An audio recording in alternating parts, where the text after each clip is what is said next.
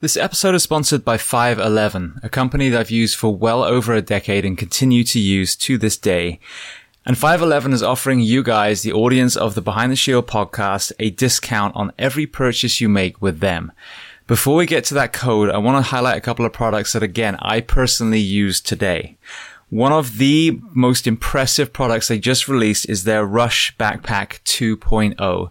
Now, for many of you, whether you're going to the fire station, the police station, whether you're traveling with your family, whether you're taking training courses, we have to fly, we have to drive, we have to take trains. And I have to say, I own multiple backpacks, many of uh, 511's different ones, but as far as a day pack, this one was the most impressive. There are so many different compartments. The way it sits on your back is incredibly comfortable. If you are a concealed carry person, there's also a spot for a weapon. So they've thought of multiple, multiple things that a man or woman would have to do on a daily basis. That is in addition to all of the products that I talk about a lot their uniforms fit for men or fit for women in the first responder professions.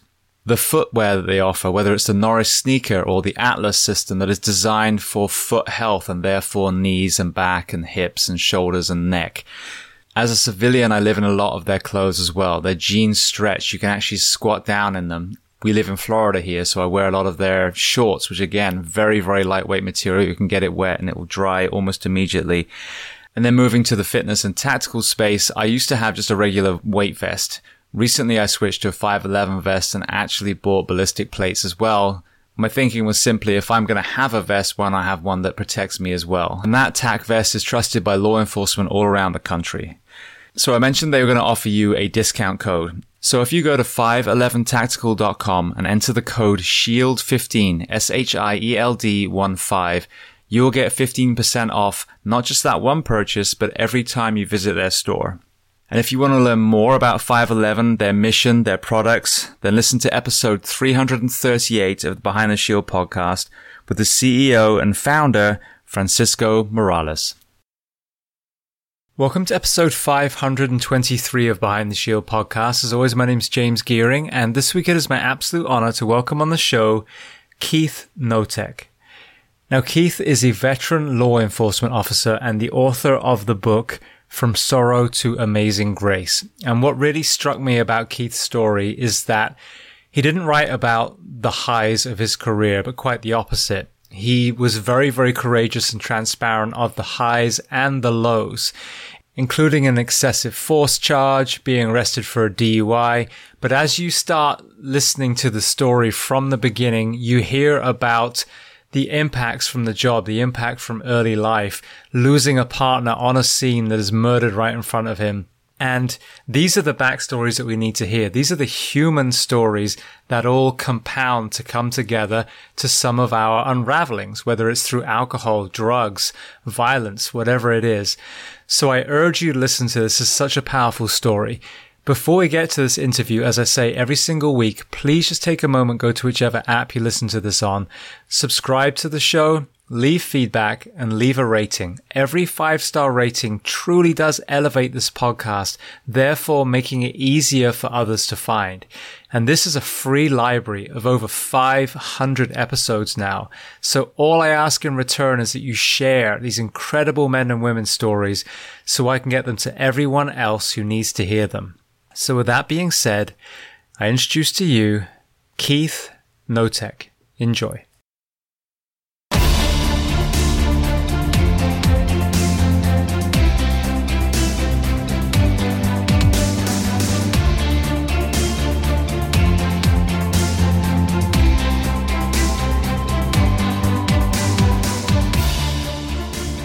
Well, Keith, I want to start by saying thank you so much for not only reaching out and sending me a copy of your book, but also taking the time to come on today and speak to this audience on the Behind the Shield podcast.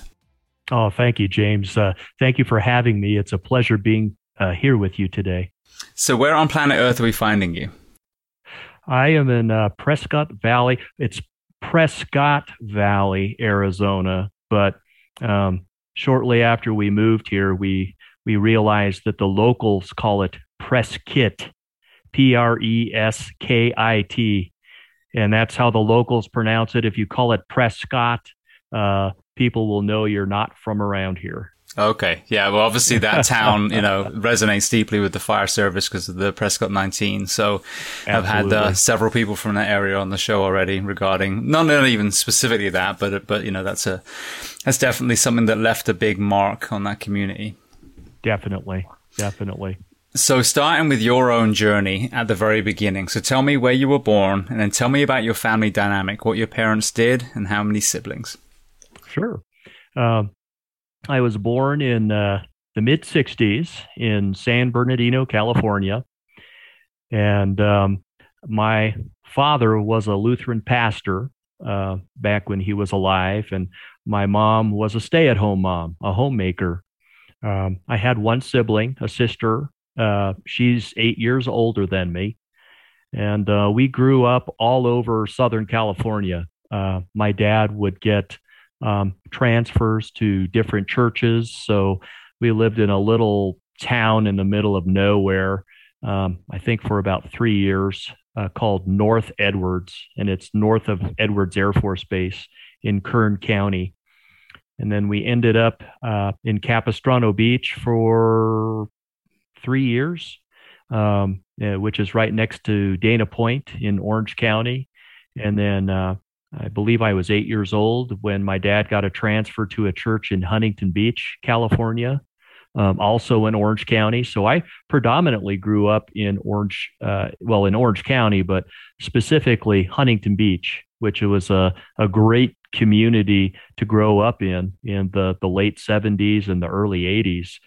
Um, you know, Huntington Beach has a, a nickname. They call it Surf City, USA. Surfing is huge uh, in Huntington Beach, and um, you know it's a it's a nice nice community. Um, I think the population now is like maybe 180,000. It was you know maybe 125, 130,000 when I was growing up there. Yeah, well, I actually lived in Huntington when I worked for Anaheim. I lived in, in Burbank oh. first, and then I moved down to Huntington Beach after my son was born. Um, and uh, yeah, we lived off um, God, I forget the name now. Right on the Westminster and Huntington border, anyway. Um, okay. And it was it was beautiful, very very cool place. Obviously, there are some some areas that are less safe than others, but um, overall, um, it was kind of a unique lens as well because I've noticed, and I know it's something you observed when you live in a beach town, the overall health of the population seems to be a lot higher. People are on the beach, they're surfing, they're swimming, they're they're mountain biking, they're skating. And so I found there's just there was a higher energy, a higher appreciation of nature versus some of the the more inland communities. Mm-hmm. Yeah, uh, it's you know a vibrant community. There's a lot of activities there, a lot of different things to do. You know, plenty of shopping, educational opportunities. You know, with the the community college, and there's several community colleges and a, and a four year university within a short uh, driving distance. So um, it was a great place growing up. I had a really good childhood. You know, the dynamics of my family were, you know, we were the all American family, right? A mom, a dad, uh, one boy, and one girl. and, uh, uh, but, you know, my parents were loving and nurturing. Um, you know, due to the fact that my dad was in the ministry, my mom was a stay at home mom. I was kind of sheltered, you know, as a kid. Um, my my parents tried to protect me and didn't want me to really know about all of the you know the bad things in the world. So I, when i became a, a, a police explorer for a huntington beach police department as a kid i was 16 uh, and i started going on ride-alongs that's when i started seeing the real world you know through the eyes of the police officers that i used to ride with now, I want to get to that in a moment because I think mentorship is absolutely the answer to a lot of things that we're seeing, and, and I'll, I'll elaborate in a moment. But just before we do, growing up around you know, the church, around Christianity, mm-hmm. did that foster a, a, a deeply embedded faith, or did it have, as we hear with some people, almost the opposite reaction where you kind of pushed away from it because you were around it the whole time? You know, uh, that's an excellent question, and and thanks for asking that. Um, you know, I, I grew up as a believer, a believer in Christ, and you know the the Holy Trinity, the Father, Son, the Holy Spirit. But uh, I, you know, as a young child, you know, I was, I had a miracle happen in my life. I was ran over by a pickup truck and, and I survived, you know, it's, and there's no other explanation other than, you know, God protected me. However, as I continued to grow into adulthood, into my 20s, um, you know, my focus was on um, my career and um, you know my my new marriage and starting a family and all of that. And uh, god got left in the background. I didn't have the relationship you know. I was a religious guy. I went to church because that that's what supposed you know uh, good people do. Uh, but i didn't have the relationship you know. I'd go on sunday i'd hear a great message I'd, I'd you know be walking on that pink cloud and you know uh, feeling good and then I'd walk out of the church, you know, go about my my work week or whatever, and um, all that stuff got got left behind, you know, and um, I was very self dependent. I didn't learn to um, depend on God, rely on God, and have a relationship with God until much much later in life. Yeah, see, it's interesting. I I wasn't uh, raised in a religious family per se, but they did more so put us into church. They weren't even going them, themselves that much, but they exposed it. And it was the, the, um, I guess the Protestant Church, Church of England. Um, right. And I just didn't connect. You know, the, the, the songs were so depressing. You know, the stories I loved, you know, I got the through lines of so many of these, you know, these, these tales that we were told, obviously in the Bible and, I resonated with that, but to me, it was almost like the kind of depressive misery around that particular church. I mean, even the building was depressing. Yeah. and it's, and it's England, so it's not like this beautiful sun beaming through the stained glass windows either.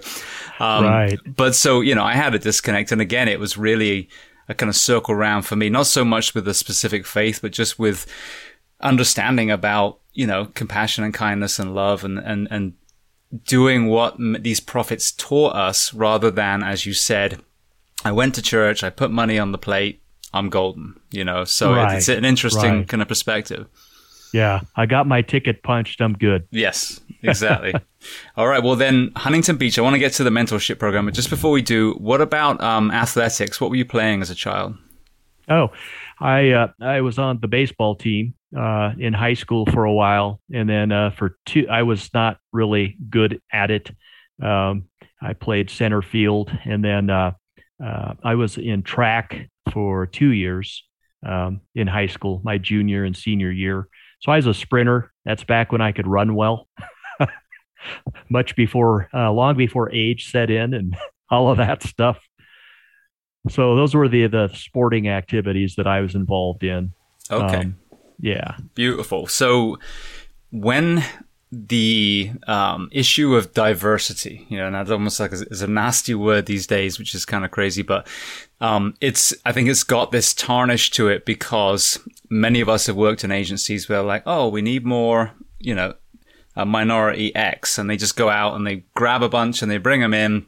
Some of whom end up being phenomenal, some of them not so much, and that grates people, especially if there are people from other backgrounds that maybe were more qualified. So that is not by any way, shape or form, in my opinion, the answer. But what is, is going to underserved communities and mentoring. We have a great, um, group here in, in Ocala where I live and they do, um, a completely free fire mentorship program and they literally prepare these kids for fire school. There's actually scholarships they line them up with you know, coming out the other end. The, the departments here love them because they been so well trained. And it sounds like that was obviously something that you kind of walked into when you were young. So talk to me about prior to that, if you had any kind of real career aspirations and then the impact of the Huntington Beach Explorer program on your road. No, absolutely. Uh, you know, when I was a little kid, uh, I used to think that I wanted to be a pastor like my dad, right? Uh, who was my role model growing up? Well, that would be my father. He was, you know, the only other male and figure in the household, and um, that's what he did. And I thought, oh yeah, that's what I want to do too. But you know, as I started watching TV shows um, about the police, um, shows like Adam 12 and The Rookies, that was from the late 70s, even Chips, which is totally fictional. oh, it is. but have but, you seen? know, have I, you seen the? Uh, just jump in. Have you seen the movie they made of Chips, the more recent one? I did. Yeah, yeah, yeah. I, am hoping that's fictional. yeah, kind of goofy, but but um, yeah. So you know, I, I got introduced to law enforcement through television, and I thought, wow, you know, this looks really exciting.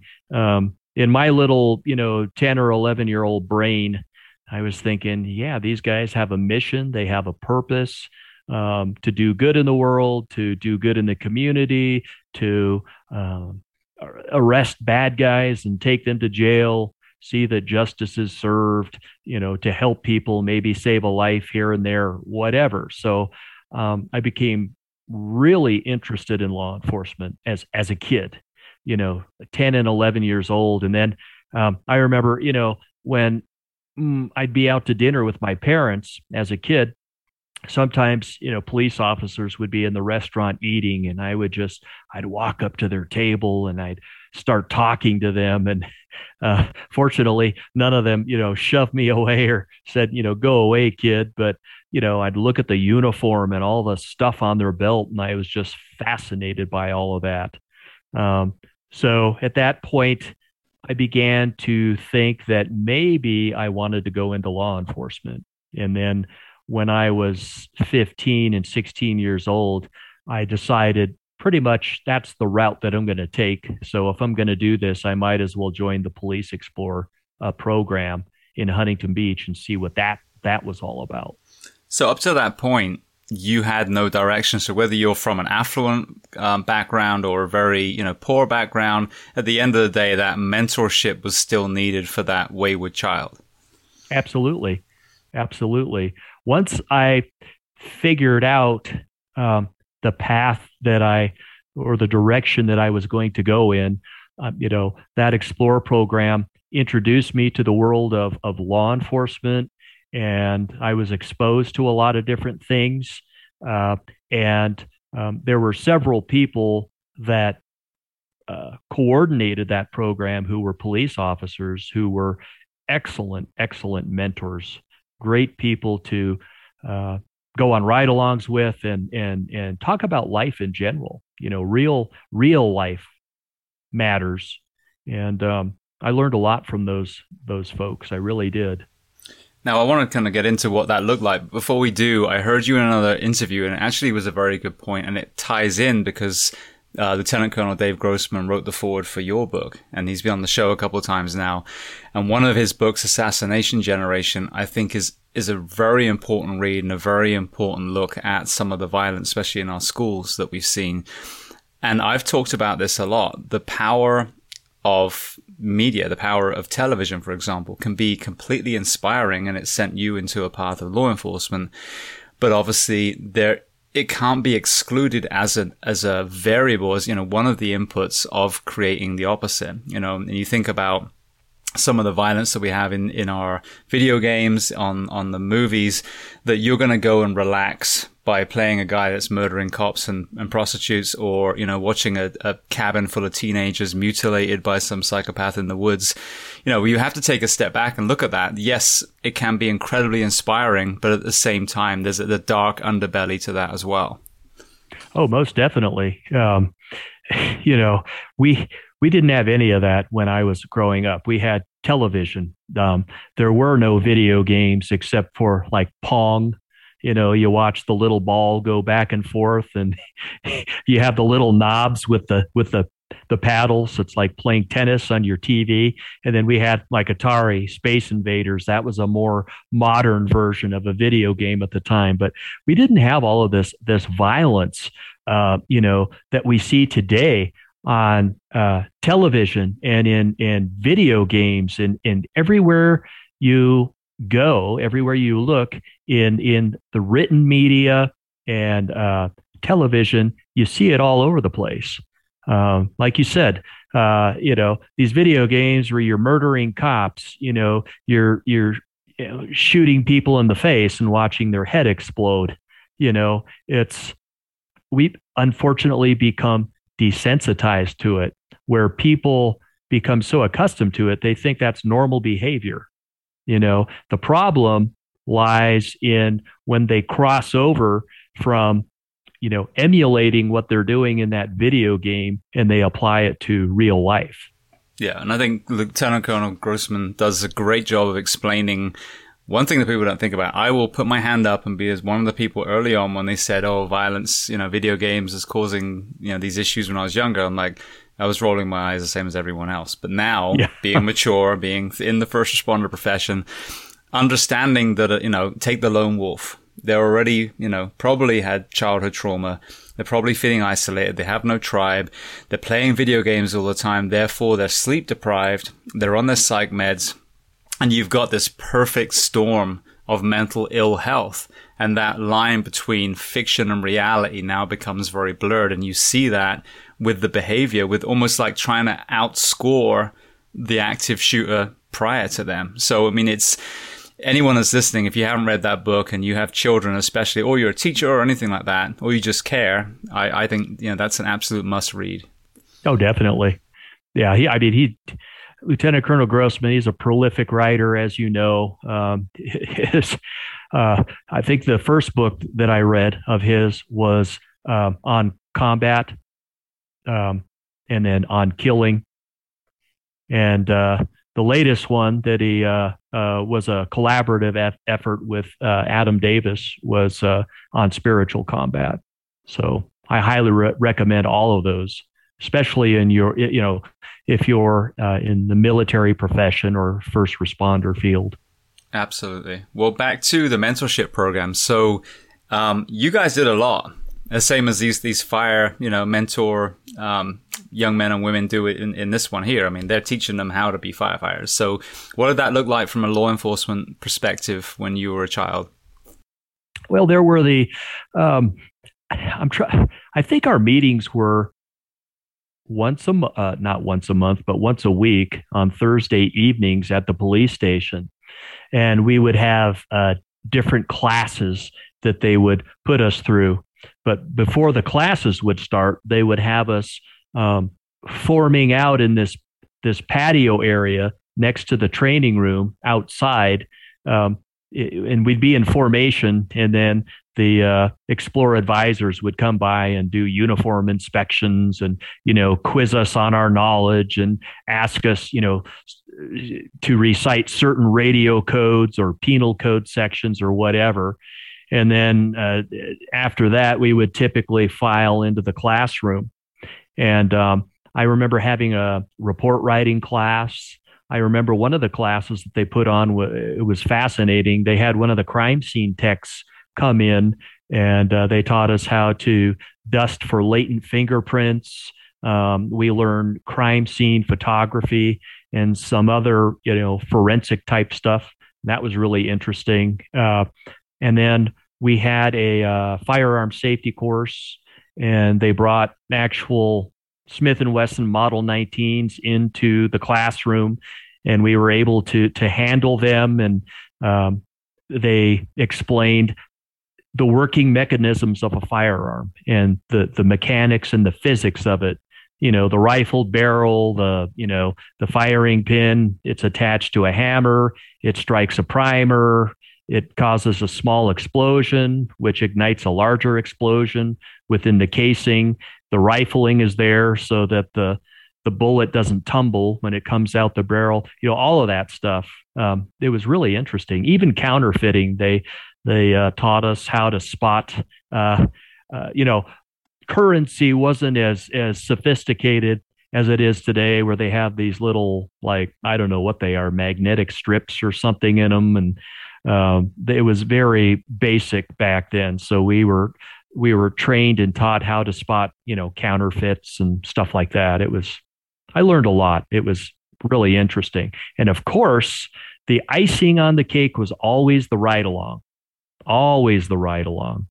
You know, working a riding a, a 10 hour shift with a police officer and seeing what they do on that shift and you know sometimes things would be potentially too dangerous so they'd tell us to stay in the car while they went inside and handled the call or whatever but uh, i really got to i got exposed to a lot of different things on those ride-alongs Well, and that is such a powerful tool. My my bonus boy, my stepson, tried the the fire mentorship program. I think he did it for several months, and it helped him decide he didn't want to be a firefighter. Beautiful. What a great tool to help trying to channel the um, you know the career aspirations as well. So that's the thing. Even if even if they don't end up doing that profession, it helps expose them to you know first responder life or you know law enforcement life, whatever it is, and then either head that way or check it off the list. But either way, it's such a powerful tool. Right. Most definitely. Most definitely. You know, I, I teach a class now um, up at Northern Arizona University. It's psychological uh, survival for law enforcement. And um, that class is deliberately uh, put on during the first week of their, their training. And, uh, you know most of the the people that are in the class they're there because they want to be a law enforcement park ranger um, for the national park service or or other uh, resource agencies that have law enforcement officers. So you know i give them a little uh, my two cents and the little spiel. It's like you may see and hear things today that um, that you don't like that may cause you concern you know things that they don't tell you in the brochure you know like uh, you know you may you're you're going to be in fights uh, you're going to be exposed to danger you're going to be exposed to trauma and grief and death and uh, you know mangled bodies violence um, you could be killed um, you know you may uh, start self medicating with alcohol or some other type of substance um, because you think it's going to help get you through. Uh, it's like, know this stuff now. Um, so we expose that to the students within the first week of the class. And I tell them, you know what? Um, you may start this program and you may not finish. You may decide that it's not for you. And that's okay. There's nothing wrong with that. That's that's good actually you've now eliminated something that um, could potentially be dangerous to you and your your partners, your teammates. Because if your heart's not into it, uh, you know, your heart, soul, and mind, um, you're not going to be effective out there doing your job. Yeah, I think it takes more courage to say, "Yeah, it's not for me," and you know, that's right. It's an admirable trait. Absolutely. So walk me through then from from that chapter through to your first actual position in law enforcement. Uh, well, after the Explore program, I was hired as a police cadet uh, for the city of Huntington Beach, and uh, that was a paid position. Um, you must be enrolled uh, in college uh, with a full course load. I think 12 semester units was the minimum uh, course load that you can carry. So during the uh, well, when school was in session, you worked 24 hours a week at the police department. And then during summer break, um, you worked a 40 hour work week at the police department. So I did various things uh, like working at the front desk, answering phones, greeting the public, handling uh, uh minor crimes, taking uh, uh, like vehicle burglary reports and, you know, things like that. And then um, I was assigned to the jail for a while, the city jail. Um, and I did uh, the duties of a de- detention officer. And then um, I was assigned to our traffic bureau. And uh, I would respond to traffic collisions and I direct traffic and, you know, do parking enforcement and that type of thing. And then um, I had to test for uh, the position of police recruit while I was a police cadet.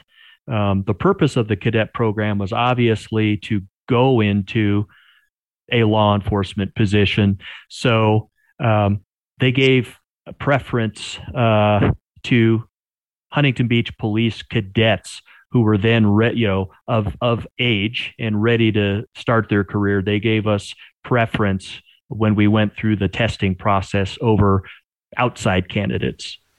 Now, so, with with the academy, one area because it's going to pay in a little bit um, later. What did defensive tactics look like? You know, the unarmed element back then when you went first first went oh, through. Oh man, yeah, back then. Uh, that was 30 let's see 36 years ago um, i know that um, uh, koga was one of the techniques they taught us um, and then also uh, Filipino eskrima, which is a stick fighting um, uh, technique used for the, the police baton. Because back in the day, we didn't have uh, these expandable batons and all of that. You know, all of us carried a, a wooden straight baton uh, through the academy. So we learned essentially how to do uh, blocking maneuvers uh, from an assailant's, uh, you know, an assailant trying to strike us. Um, and then we did, um, we didn't really get into the grappling that that came later, um, but we were taught, you know, how to um, place suspects into a position of disadvantage, you know, using verbal commands. And then if that didn't work, we'd go hands on and maybe use some kind of a restraint hold or, and then if that failed, you know, do a, a, a takedown, a physical takedown on the individual because once they're placed onto the ground, they're in, in a position of disadvantage um, in order to be handcuffed. And then, of course, if that didn't work, uh, we went through the uh, use of force continuum. You know, okay, uh, my mere presence failed, verbal commands failed, restraint holds failed. Uh, then we go to like pepper spray or a baton. Um, tasers weren't really a thing back then, and uh, that, that that's essentially it in a nutshell. Okay. So then walk me forward through Huntington Beach because I know, you know, you were very transparent about, you know, what happened there. And it's, it's funny because a friend of a new friend, someone I just, I just met, um, a very well respected firefighter around here. Um, his son kind of went through the same thing. You know, he was young. He, he kind of found himself in the first responder profession. He was kind of you know, from this very respected lineage and didn't handle it well, almost lost his job. So let's talk about that. The young recruit with, you know, now has power and money, um, you know, how that can, if we're not quite at the point mentally of, of being ready for that position, how it can kind of find, find us becoming off the rails uh, of a profession that we need to stay firmly on the rails. Yeah, absolutely. Uh, you know, I was young. I was 21 when I graduated the academy, went into the field training program, uh, and now I, I'm a young 20 year old, 21 year old kid. I was a kid. You know, in retrospect, when I look back at myself, you know, I, I honestly think, man, I was way too young, you know, to to handle it. Um, I didn't have the maturity. I didn't have the life experience. You know, everything I learned about the world eventually was in my law enforcement career. But uh, I, I was off to a rough start. I really was. I was a, uh, you know, average, if not mediocre trainee. Um, you know, I didn't, I, I was a baby faced kid. So I had to overcompensate for my youthful appearance. You know, when I'd go to these domestic violence calls, and uh, I'm a single kid, you know, uh, newly uh, newly sprung from the nest, right? You know, it's like, oh, I just, you know, moved out from living with my parents and now I'm going into some guy's home and he's having a domestic squabble and he's been married for five or 10 years and has children. You know, I can't relate to anybody like that. And now I'm trying to tell this individual how to run his life and what he should be doing. And, you know, uh, maybe you should leave the house and cool off. And um, so it, it was it was shaky. It was shaky. You know, my appearance uh, didn't help. My lack of maturity didn't help. Um, you know, I uh, uh, worked with. You know, there were guys, uh, seasoned veterans within the police department, and you know they had that macho go get uh, mentality, um, and they worked hard and they played hard, and you know. Um, to put it, you know, bluntly, you know, a lot of those guys would go and party after work. You know, they they drank quite a bit. Um, so that's that's what I grew up with in the profession. It's like, oh, people, you know, these guys are respected veterans of the police department, and they're, you know, they're partiers, so it must be okay, you know. So um, I kind of started going down that path you know, when I was in my early 20s. And then uh, eventually, you know, I got married at, at the age of 23 and and that you know the drinking calmed down uh, quite a bit. You know, especially after I had uh, the the birth of my first child. So I know you were, you know, ultimately given an ultimatum at Huntington Beach to to resign or face consequences. So I think that's an important part of the story because yes. you were given a second chance, you know, and I think that's that's something that I don't think we're very good at in you know many many countries. You know, oh, well, you're an addict now, or you were you know drunk or whatever. So that's mm-hmm. it. You can never work in X, Y, or Z. And I disagree with that. We make mistakes. We're we're a product a lot of times of you know many many elements. So you know, tell me about that decision. You know, what forced you out of that department, and then let's transition into to how you were given a second chance. Sure, sure. Uh, so I was, uh, you know, called down to the training sergeant's office one day. I, I, showed up to work and was ready to, you know, hit the streets. And um, they assigned me to the front desk. And I thought, well, that's strange. You know, I'm supposed to be out in the field today. Well, um, unbeknownst to me, they had already decided, you know, to to terminate me. Um, so I was called down to the uh, they they had an officer from the field come in to the front desk and relieve me. I went downstairs to the the training office, met with the FTO sergeant, and uh, he basically said, "Hey, look, uh, you're not doing so well. Um, your off-duty behavior, uh, especially when you're on probation, um, is is uh, you know verging on egregious. you know, you should know better. Um, so basically." Uh, very candidly, it's like we're either going to fire you or you can.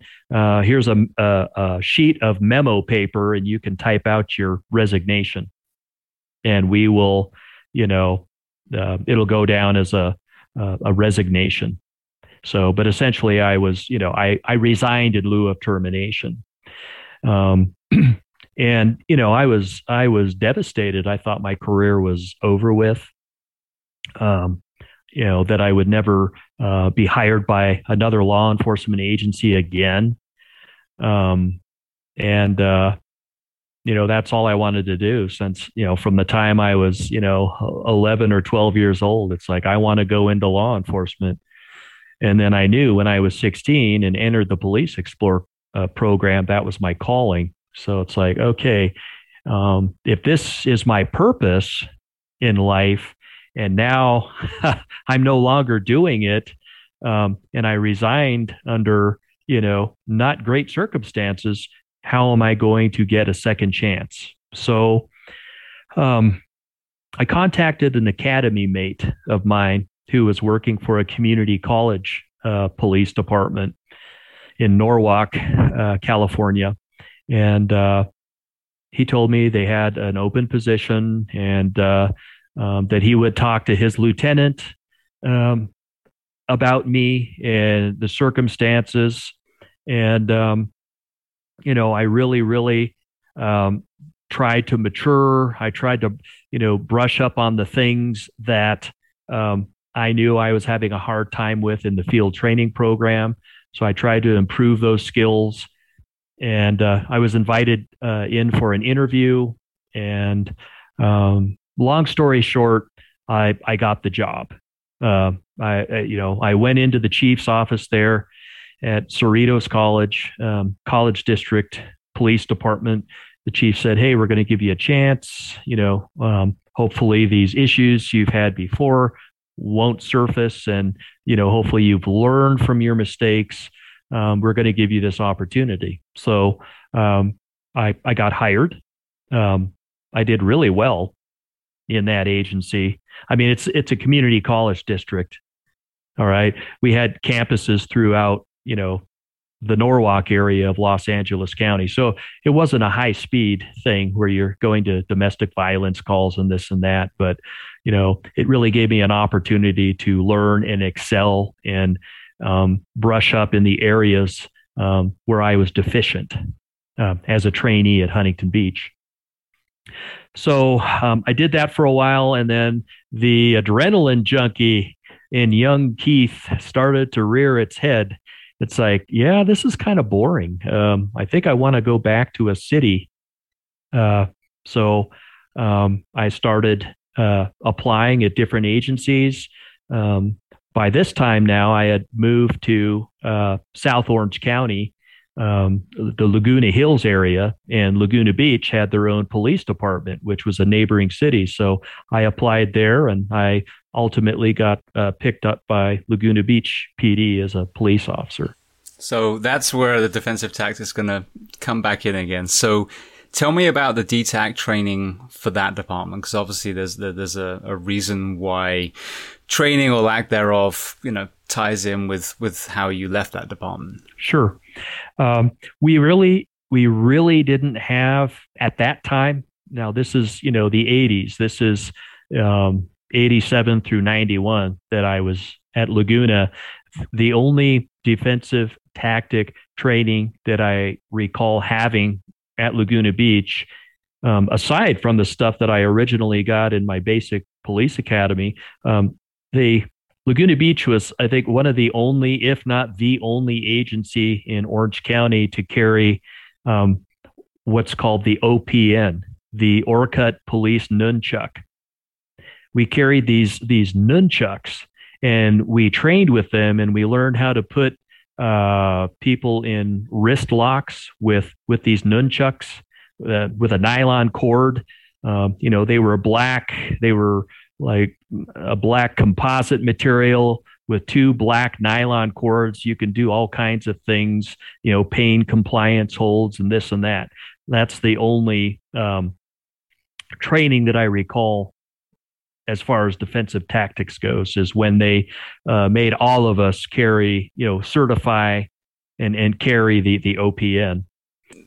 See, that's interesting because even though we can, you know, walk around with firearms in this country, nunchucks were on the, the banned list. I don't know if they still are, but for the longest time, you know, so to, uh, they were my image of a police officer getting out their patrol car and then starting to whirl around and set nunchucks. I wish I could have seen that. That would have been pretty impressive.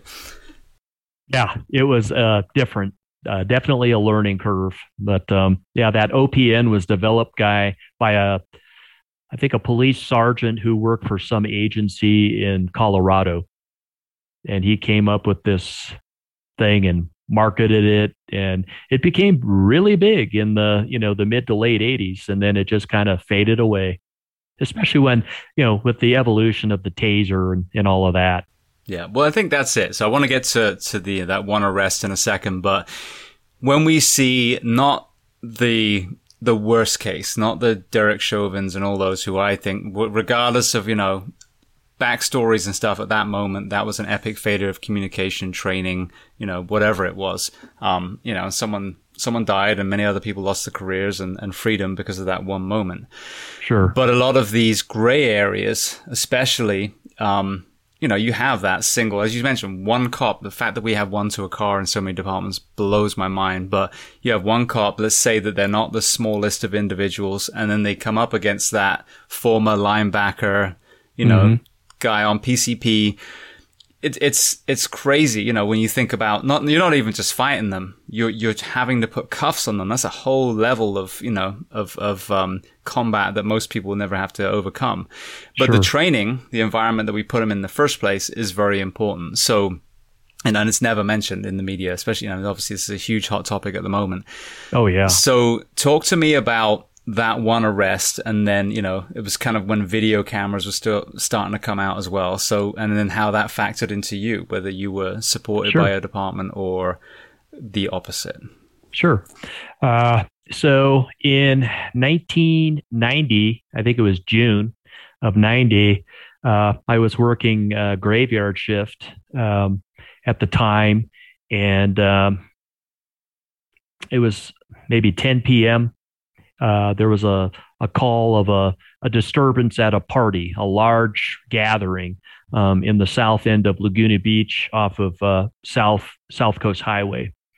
Um, so two units were sent to this call, and I was driving along and uh, hear a, a, call for help over the radio. One of the uh, officers that was at that party call asked for code three backup, and um, you know, that's code three, lights and siren, you know, um, and it's, uh, you know, it's not your normal routine request for backup. His voice was elevated and he wants emergency backup. So a bunch of us roll uh, down to this scene. Um, we tried to clear out the party. Um, people, some of the party goers gathered across the street at a 7 Eleven um, store uh, on the other side of Pacific Coast Highway. Well, there was a um, this planter area, this large planter area where the 7-Eleven sign was in the middle, and then there were some like shrubs or bushes or whatever, but there were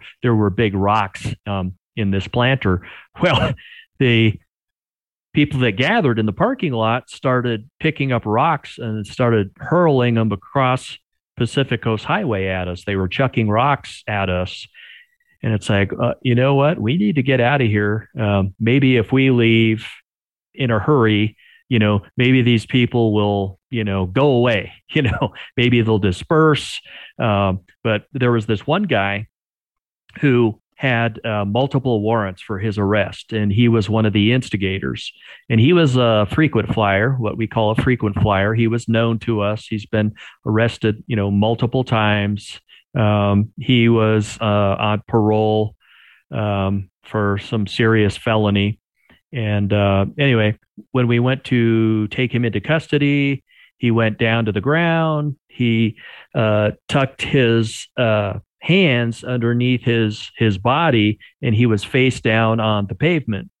Well, there was a an officer on on one on each side, tugging on his arms, trying to get his arms to break free, uh, so that they could you know place him in handcuffs, get his hands behind his back.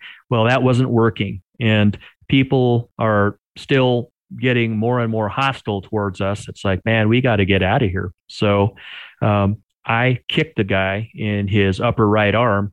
I put the boot to him and uh, I told him to put his effing hands behind his back. And um, it worked. Um, it startled him enough um, to where the officers were able to, you know, get his his hands to break free and and behind his back. So, uh, long story short, he was placed in handcuffs and um, you know off to jail we went. Um, uh, unbeknownst to me, six months later, um, a videotape surfaces where uh, I'm shown, you know, my the, my upper body is shown. You can't see him on the ground, okay?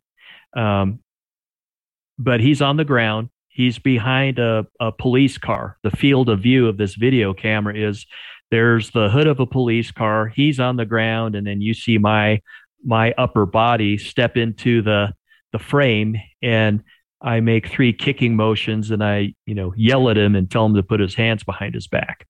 So that became a big uh, to do. Um, the suspect ultimately uh, got an attorney and he tried to claim that I kicked him in the face, which that didn't happen. Um, he was even medically cleared for booking. Um, and they said, yeah, he had a, an abrasion on his face from when he went down to the sidewalk because the other two officers took him down hard. But um, he tried to claim that, you know, uh, I injured him. And, and the sad thing is you couldn't, you couldn't see it because you know all you see is my upper body so uh, anyway so i'm put on admin leave administrative leave while they uh, uh, conduct a personnel investigation um, they submitted it to the orange county grand jury uh, to see if you know there's any evidence that I committed a crime, you know, assault under the uh, color of authority. Well, the grand jury uh, refused to um, indict me um, or file uh, any type of charges. They're like, ah, there's no evidence here. So then a lawsuit's filed.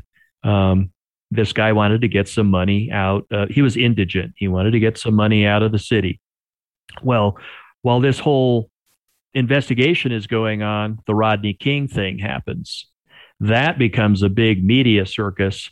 And that videotape was shown. And then in 1991, now it's 91. And then um, uh, a lot of the media coverage that Rodney King was getting, it it they got a hold of the video that I'm in, and now they're playing the incident that I was in involved in. They're like, "Oh, we have this thing in Los Angeles, Los Angeles, and here's LAPD brutalizing a guy, and then in Laguna Beach, you know, in other news, in Laguna Beach, this happens, and then, you know, because video cameras were becoming a thing, so any other uh, uh, videotape police incident involving force, they started playing those on the news. Well, anyway, long story short, the investigation's over. Um, uh, there's nothing criminal there. Uh, and the I'm served with a notice of termination that says my use of force was not in compliance with uh, Laguna Beach's policy. So I'm terminated. And uh, I was in a testing process with another agency at that time too. I had to put all that on hold because uh, you know because of the personnel investigation. Now you you talk about I mean that's exactly you know I think a very powerful perspective. You have one you know not only I think a kick to the arm.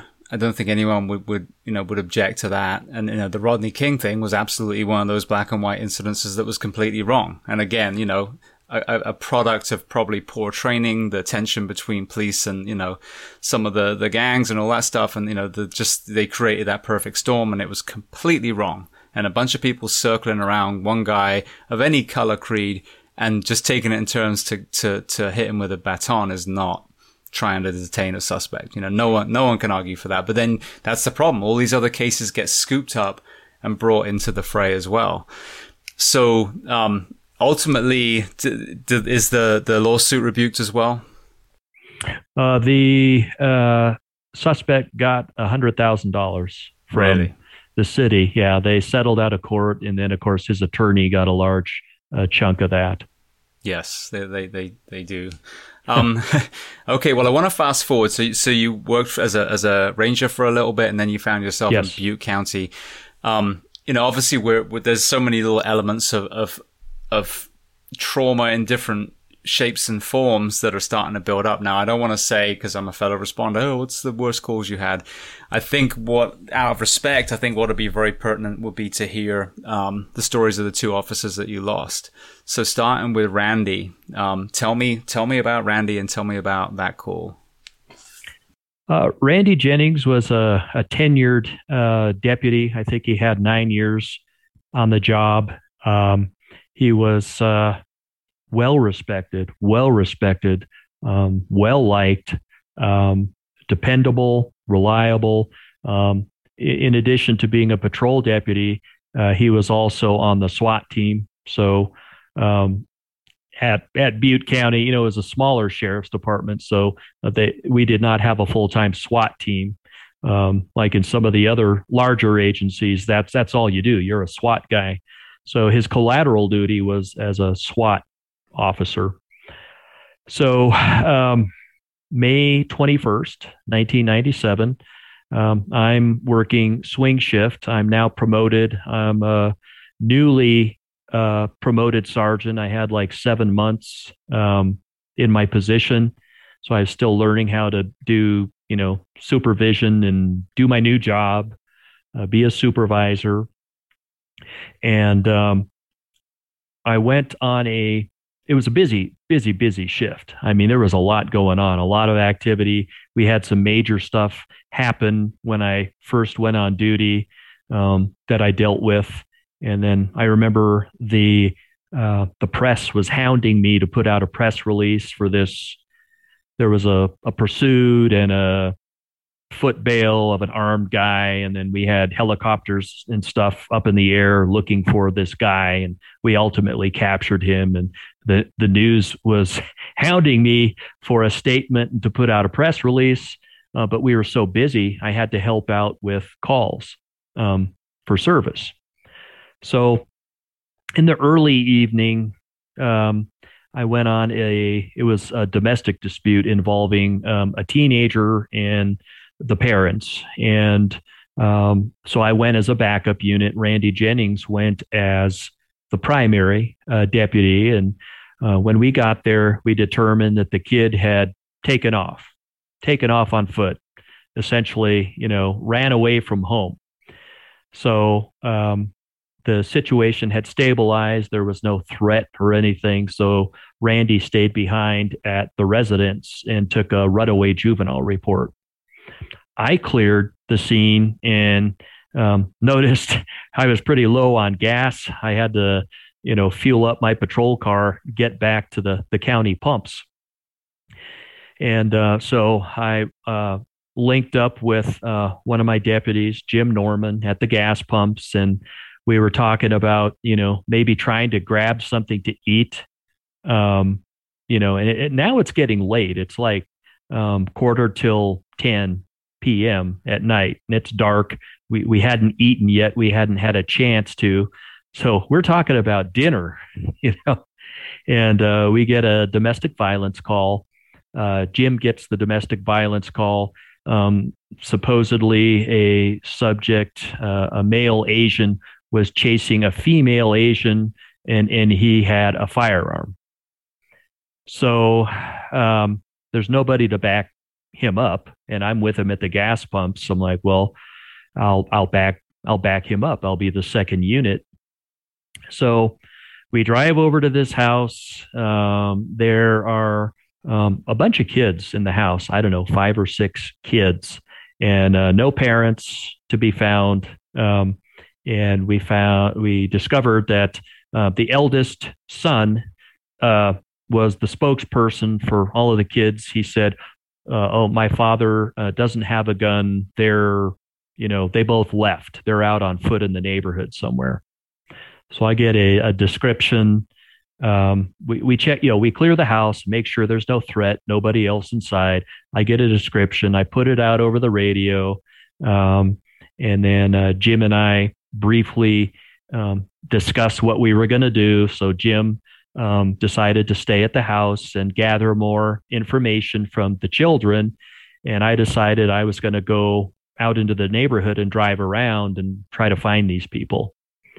So uh, I drive uh, south and um, on 10th Street, and I come up to the intersection of 10th and Grand where there's a church uh, on the corner. And uh, I hear Randy get on the radio. He had cleared the runaway juvenile call. Randy said, Hey, I have the Asian male at, at the church, behind the church here at 10th and Grand.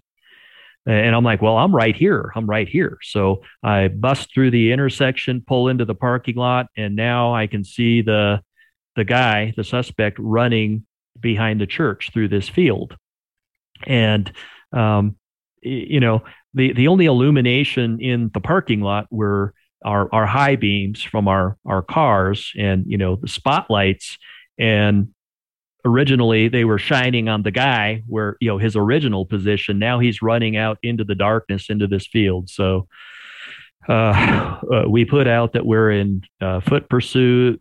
We're running southbound through this field behind the church. And um, where it's it's getting darker and darker where we're running, and there's an olive tree in the middle of this field.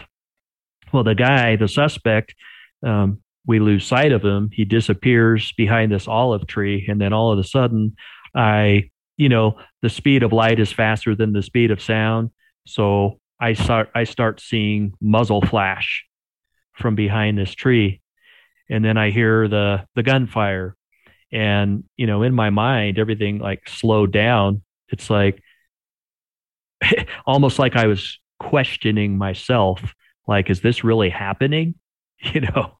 Uh, and it's like yes this is really happening. Um, i see randy randy was running in front of me. He was probably he had an 80 foot head start on me. I see randy go down so i'm thinking he's hit.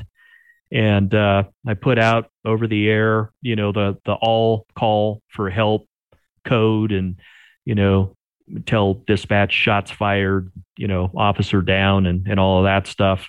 Um, I heard rounds going past my head as well. I mean, very close to me. So I'm thinking, okay, Randy's hit, and and now the guy's shooting at me. So I drop um, in in this field um, and there's dried like tall grass. It was May and and the weather was very warm, so um, it was you know kind of dry. Um, I drop into this tall grass, and I rolled about five feet, and then I popped back up. By this time, I have my pistol unholstered, uh, but as I'm rolling, I hear more gunfire. So I pop back up with my pistol, and I get on my front sight, and I'm looking for the threat to return fire. And now there's dead silence. The only thing I can hear are sirens in the background coming to me, you know, coming to aid us. Um, so people get there fairly quickly. Um, Jim Norman got there. He was one of the first ones. Uh, that was the deputy that was, you know, at the house. Um, he broke free from that, came over to my location, and then a highway patrol officer heard the call for help. Um, and uh, he arrived, and then one of my canine handlers. We all went into the field looking for a the threat because you know we need to focus on that. But our other objective is we don't know Randy's condition. I'm pretty sure he's hit. Uh, you know, tried to raise him on the radio, and he's not talking anymore. Um, so we need to get him out of there and get him medical attention. So we find the suspect first. Um, he appears to be deceased. Um, somebody, I don't remember who, placed him in handcuffs, uh, handcuffed him. It's just a procedural thing, whether he's deceased or not, you know. And then we needed to focus our attention on Randy and in his condition. We found Randy's body about 10 feet from the suspect. Couldn't find any holes or, or anything like that. Um, so tore his shirt open, pulled the front panel of his vest off, and um, there was a a bullet wound right um, right above where the Kevlar stopped, the top part of his vest and uh, below his neckline, and um, that was that was the fatal round. He was actually hit five times. He was actually hit five times. Uh, once through his wrist, it blew his wristwatch off, um, and then um, twice in the front panel, and then the fatal round that I just mentioned. And then he took a round in the back panel as well because he was in motion and running when the shooting began. So when he was hit, when he went down, his body kind of twisted and then his back was exposed to the suspect. So he was hit in the back as well. Now, uh, the the additional gunfire that I heard when I was um, when I had dropped and rolled, um, that was actually Randy returning fire. Randy was able to get uh, multiple rounds off. He did hit the suspect. He hit Randy, hit the suspect, and uh, and then the suspect ended up committing suicide. The coup de grace was self inflicted by the suspect himself. He shot himself and killed himself. Um, my deputies uh, initiated CPR. I called for a life flight helicopter. You know, the helicopter landed, um, carted him off to Enloe Hospital in Chico. And, um, you know, people started showing up at the scene, setting up crime scene tape. And then I was driven back to the station. My, my patrol car stayed um, on scene as part of the crime scene. And I was driven back to the station. And then uh, Jim Norman, I ended up meeting him back at the station. We were sequestered because we were going to be interviewed by, you know, the shooting team investigators. And, uh, you know, it was one of the worst nights of my life, you know, in my career. Yeah. Well, I'm sure. Well, firstly, I mean, what incredible heroism from Randy, because obviously, you know, not only is he preserving you, he know, I mean, himself, he knows that you're there as well. So Absolutely. to take that much damage and still return fire is mm-hmm. the kind of heroism that we need to hear. And each each of these Absolutely. officers that we've lost, we need to keep telling their story. You know, we need to remind because the the rhetoric at the moment is so nauseating. I mean, there's there's local officers. Brandon Coates is one that always um you know jumps to mind. He left one of our fire stations, did a traffic stop. Three minutes after, ended up being shot and he he actually had deployed his taser and the person executed him oh. and then that crew from the station then ran on ran on him you know so yeah. you know this is the real world this is the actual fucking thing that people you know the the sacrifice that our men and women in uniform make, and of course there are rotten apples amongst us. And the sure. way you know the way that we get rid of that is we keep our hiring standards high, we keep our annual standards high, you know, and do it that way, not not hang the entire profession out to dry and threaten to take their money away. I mean, one mm-hmm. to a car indicates to me that you're not overfunded, you're underfunded. Right, right. You know. Um, yeah. Now, before I want to get to you know the the aftermath for you personally, but before we do, in that moment, having read on combat and on killing, did you experience some of the the things that um, Dave Grossman writes about? Oh, absolutely, absolutely. Um, and and I didn't read I didn't read those books until probably 2010 ish. Uh, and this happened long before you know that time uh, in '97. But after reading it in retrospect, I'm like, yeah, I experienced uh, most of these symptoms, you know, if not all of them, uh, at one time or another. Um, you know, I, I, it, it, it was a long and grueling night. Um, I started my shift at uh, 3 p.m. I didn't get home until I don't know eight or nine in the morning. Um, and at one point, I decided I need to I need to go to sleep. I need to try to get some sleep. I'm mentally, emotionally, and physically exhausted. Um, and it's that adrenaline jump. It's that, you know, that fight or flight thing. And, and you get that adrenaline jump and then uh, uh, dump. And then when you're coming down from it, it just wipes you out. So I, I lay down in my bed, tried to go to sleep. As soon as I dozed off, I, I immediately started hearing gunfire in my sleep. Um, you know, in 1997, um, the term post traumatic stress wasn't really a buzzword like it is today. Um, I didn't know what it was, but I know it sucked and, and I didn't, I didn't like it. Um, so it, it woke me up. Um, and I started sweating profusely. Um, you know, I, I was having trouble sleeping. Um, I wasn't sleeping at all. and, and, and I had just gone through a divorce. So I was in my house by myself um, with nothing but my thoughts. Um, I was placed off work until they could get me into the psychologist to clear me to go back to work. So all I did is sit in the house and cry. You know, I cried. I was alone in my mind, in my dark mind with my thoughts. And, um, you know, no sleep. Uh, uh, and we, and, you know, sleep is everything um, sleep, you know, affects so much. Um, uh, I felt absolutely miserable. Um, I wasn't focused. I wasn't sharp. Um, I just, I cried. I cried like a baby. Um, and I knew I had been through something traumatic. You know, I mean, Randy was the victim. You know, I'm like, I'm like collateral damage or residual damage. Randy was the one that paid the ultimate price. You know, um, and and he was heroic. You know, I, I, was there and I suffered the residual effects from it, and I I just you know, in my mind I was thinking, okay, I've been shot at before, but nothing happened. It was like a nothing deal. It's like you know a, a drive by type of thing, and two of us got indiscriminate rounds fired at us and that was it you know. Um, this was the real deal. This was like the the big one what we call the big one that you train for. It's like i i knew that something like this could happen. I knew that you know someday i may have to use lethal force.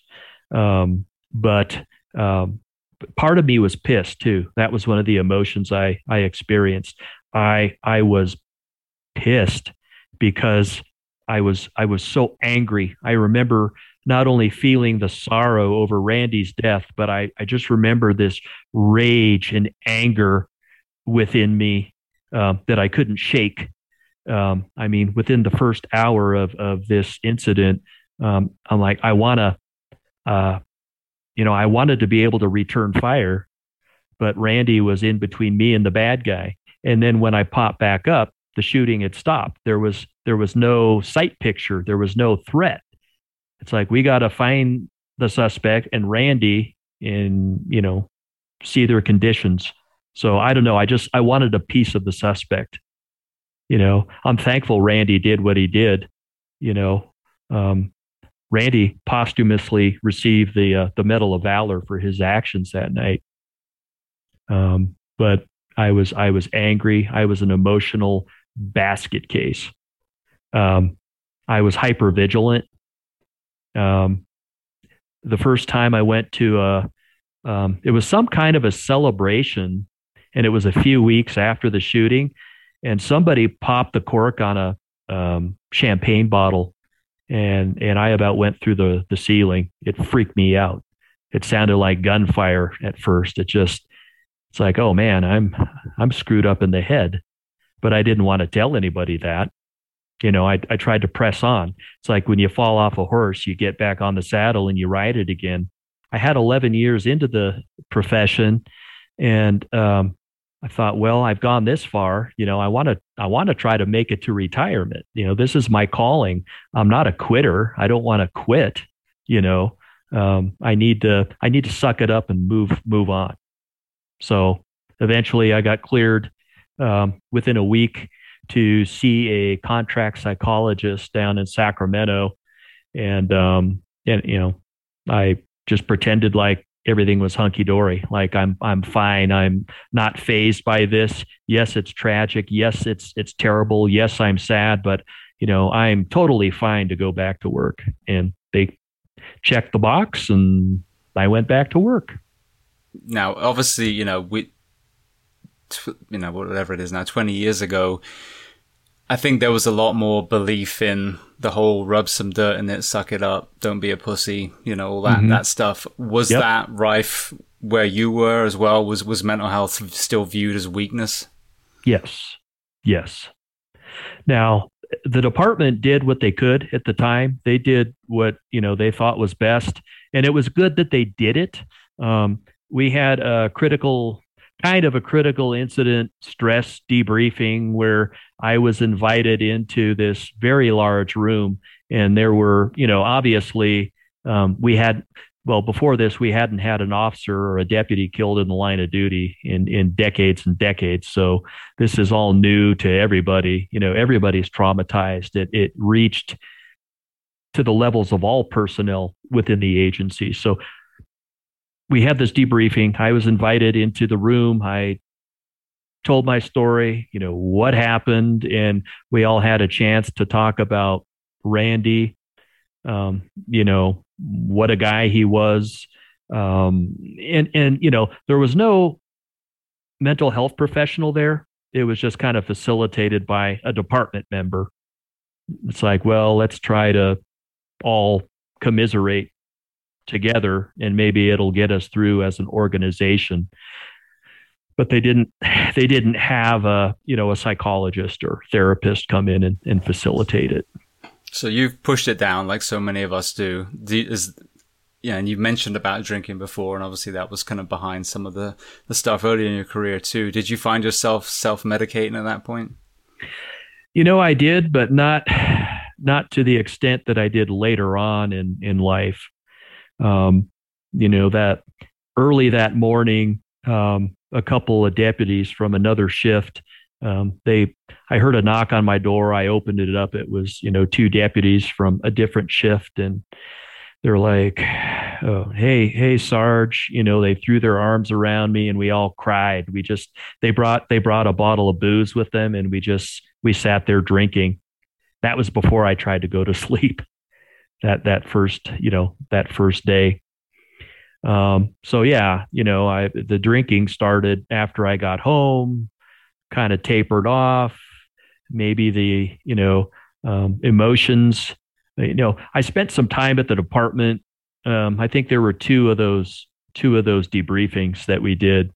Um, one was for one shift and another was for a different shift and you know whoever else needed to attend so I tried to keep myself busy with that. But when I was uh, alone, you know, in my dark with my dark thoughts, you know, um, I'm I'm pretty sure I I ran to the store and, and bought a bottle, you know, but I didn't. Um, it wasn't as bad as it was later on in life.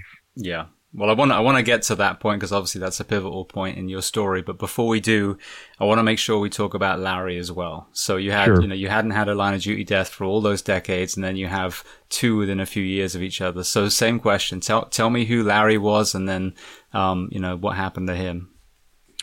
Larry Estes, um, who was just a fantastic guy. Again, you know, it's it's it's never the jerks you know, they, they say the good die young. Um, well, Larry Estes, um, he, he wasn't young, he, but he was a year out from retirement um, when when this happened. But Larry was my sergeant at, at Butte County. He was the field training sergeant. Um, uh, he uh, appointed me as a field training officer uh, before I promoted to sergeant. Um, I worked directly for him in the community oriented policing program, which was started by a different sergeant who left and went to a different agency. And then Larry took over the, the cops uh, program. So I worked for him. Great guy, uh, just compassionate, um, a cop's cop.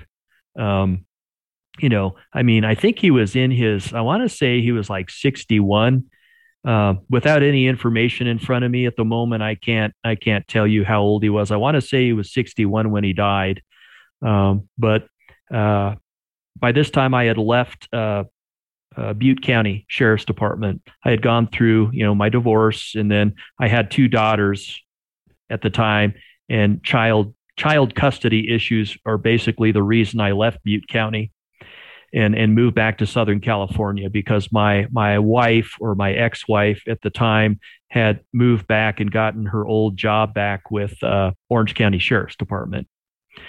So I'm like, well, once school starts for my eldest daughter, I'm not going to be able to spend any time with them. I need to I need to relocate. I need to be closer to my daughters. So so now I'm back in Southern California. I'm close to my daughters. Um, I get a phone call from Jim Norman, who was the the one deputy I had previously mentioned, where I, w- I was on that call with him and, and Randy. Uh, Jim called me, and he told me that uh, Larry Estes has been had been shot and killed uh, in the line of duty the night before, and I was like, "What?" You know, this can't be happening again. Um, you know, it drummed up all those old emotions again. I really did my best. You know, I had a change of scenery. I had a new job, new responsibilities. Um, and, you know, that really took my mind off of what had, uh, you know, Randy's death.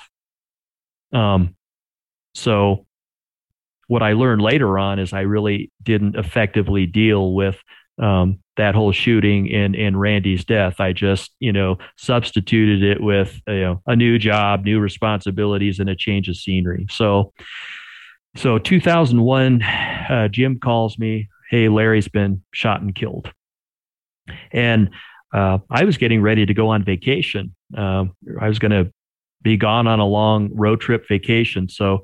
I had canceled my vacation plans and I went up to the memorial service um, in in Butte County in Chico, California.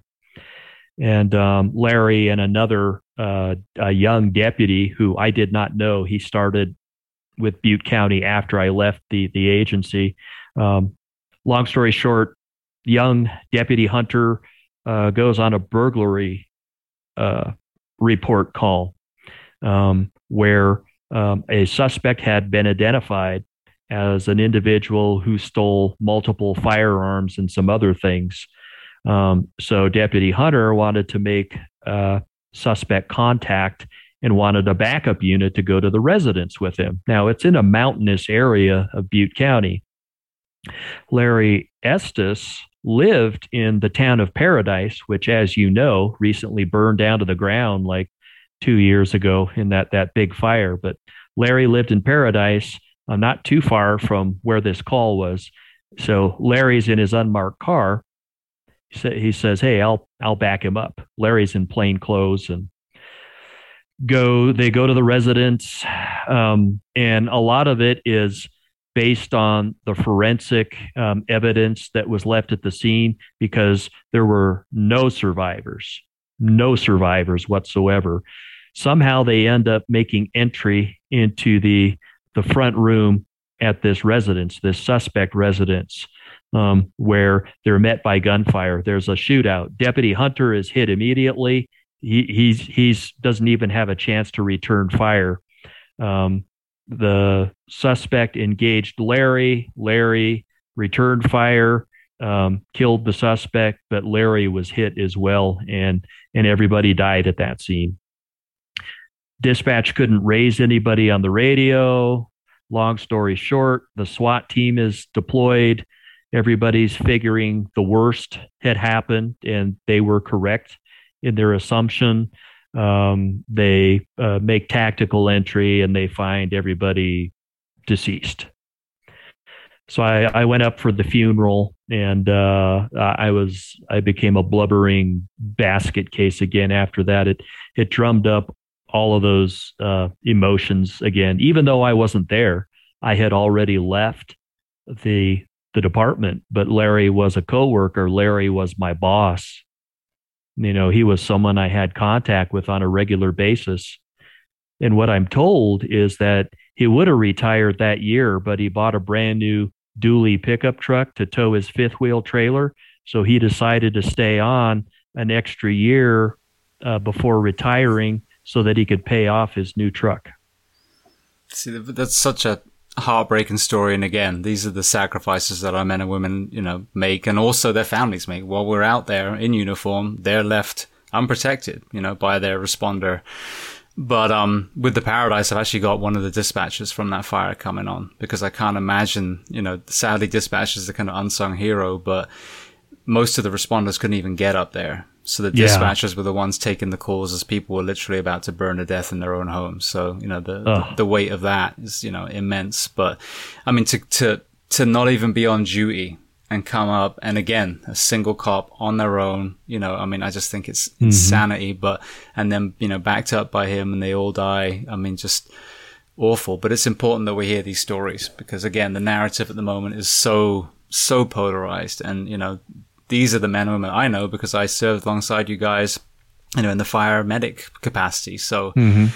so, you know, now you have just to kind of recap, you have the, you know, the organizational stress of all the different departments and some of the kind of betrayal. Um, you have the relationship issues with the divorce and the child support and, you know, the, you know, the being back around your daughters. You have these co-workers that you lost, obviously untold traumatic calls that you responded to, domestic abuses and all these things. Uh, you, you, speak of a horrific one with the man shot his uh, housekeeper in the book.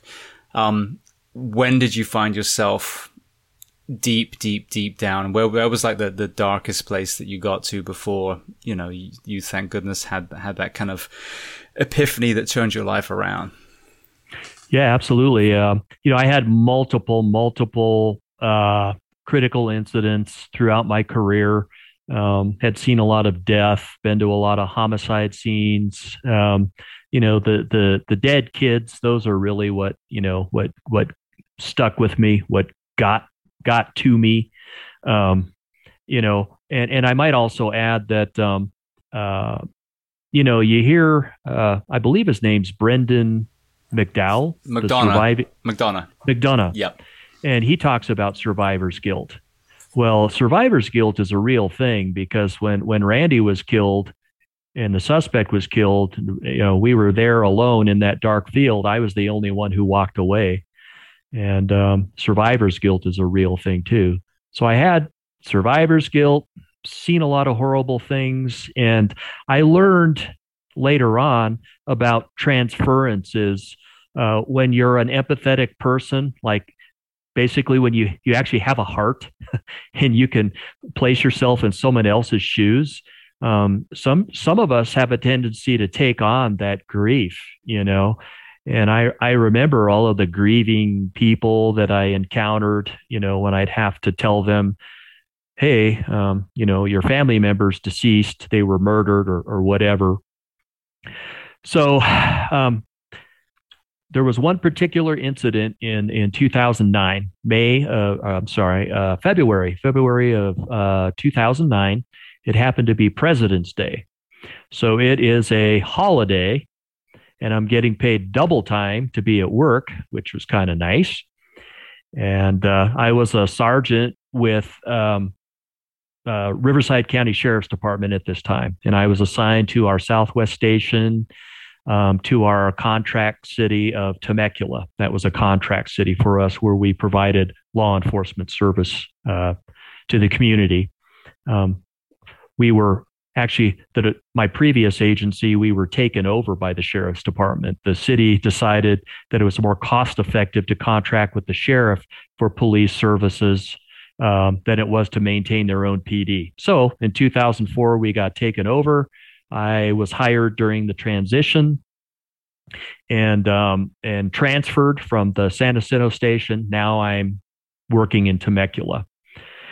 So President's Day 2009, I'm it was a slow day and and and once again, I'm thinking about lunch. I'm like, where am I going to eat? I think I'll meet up with one of my guys or gals and, you know, try to grab something at Chick-fil-A or whatever.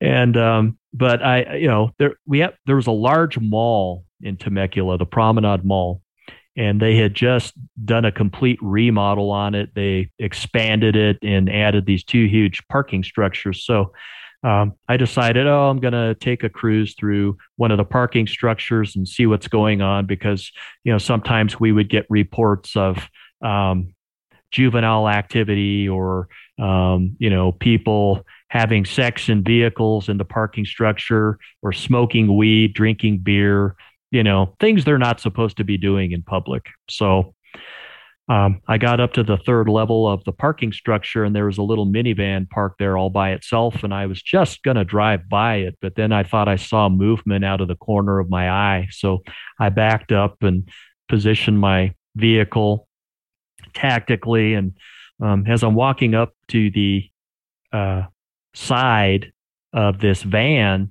um, to the the sliding door of this minivan.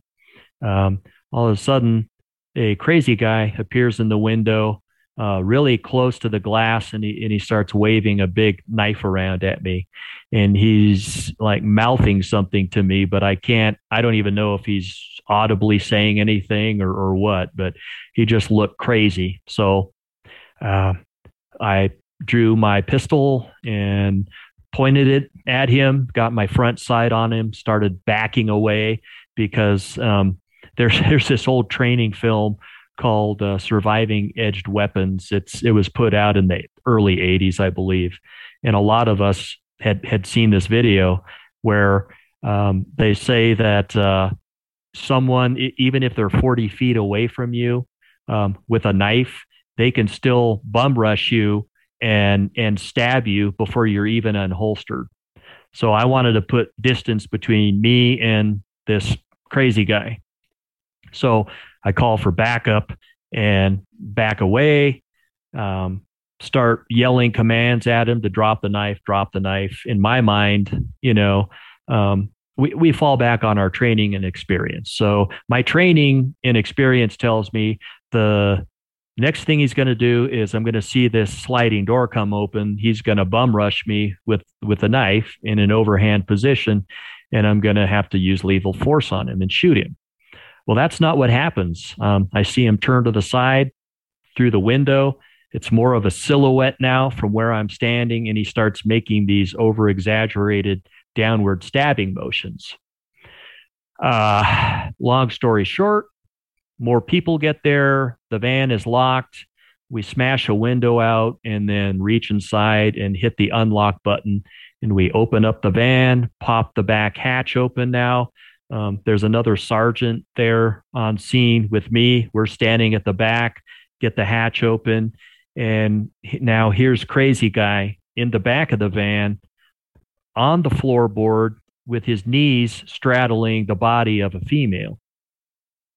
Um, he raises up, puts the knife in the overhand position, and he has that crazy thousand yard stare. We yell at him to drop the knife. I'm thinking, here we go again. We're going to have to shoot this guy because we got to get this girl out of here. Um, she's covered in blood. Um, he gets tased by uh, another deputy, um, slumps over on his side, still has the knife in his hand. He's yanked out and dropped onto the pavement, and, and you know, um, the knife is removed and he's handcuffed. Um, we, uh, the other sergeant and I, pull the girl out, and there's no pulse. He he stabbed her to death multiple times and slit her throat.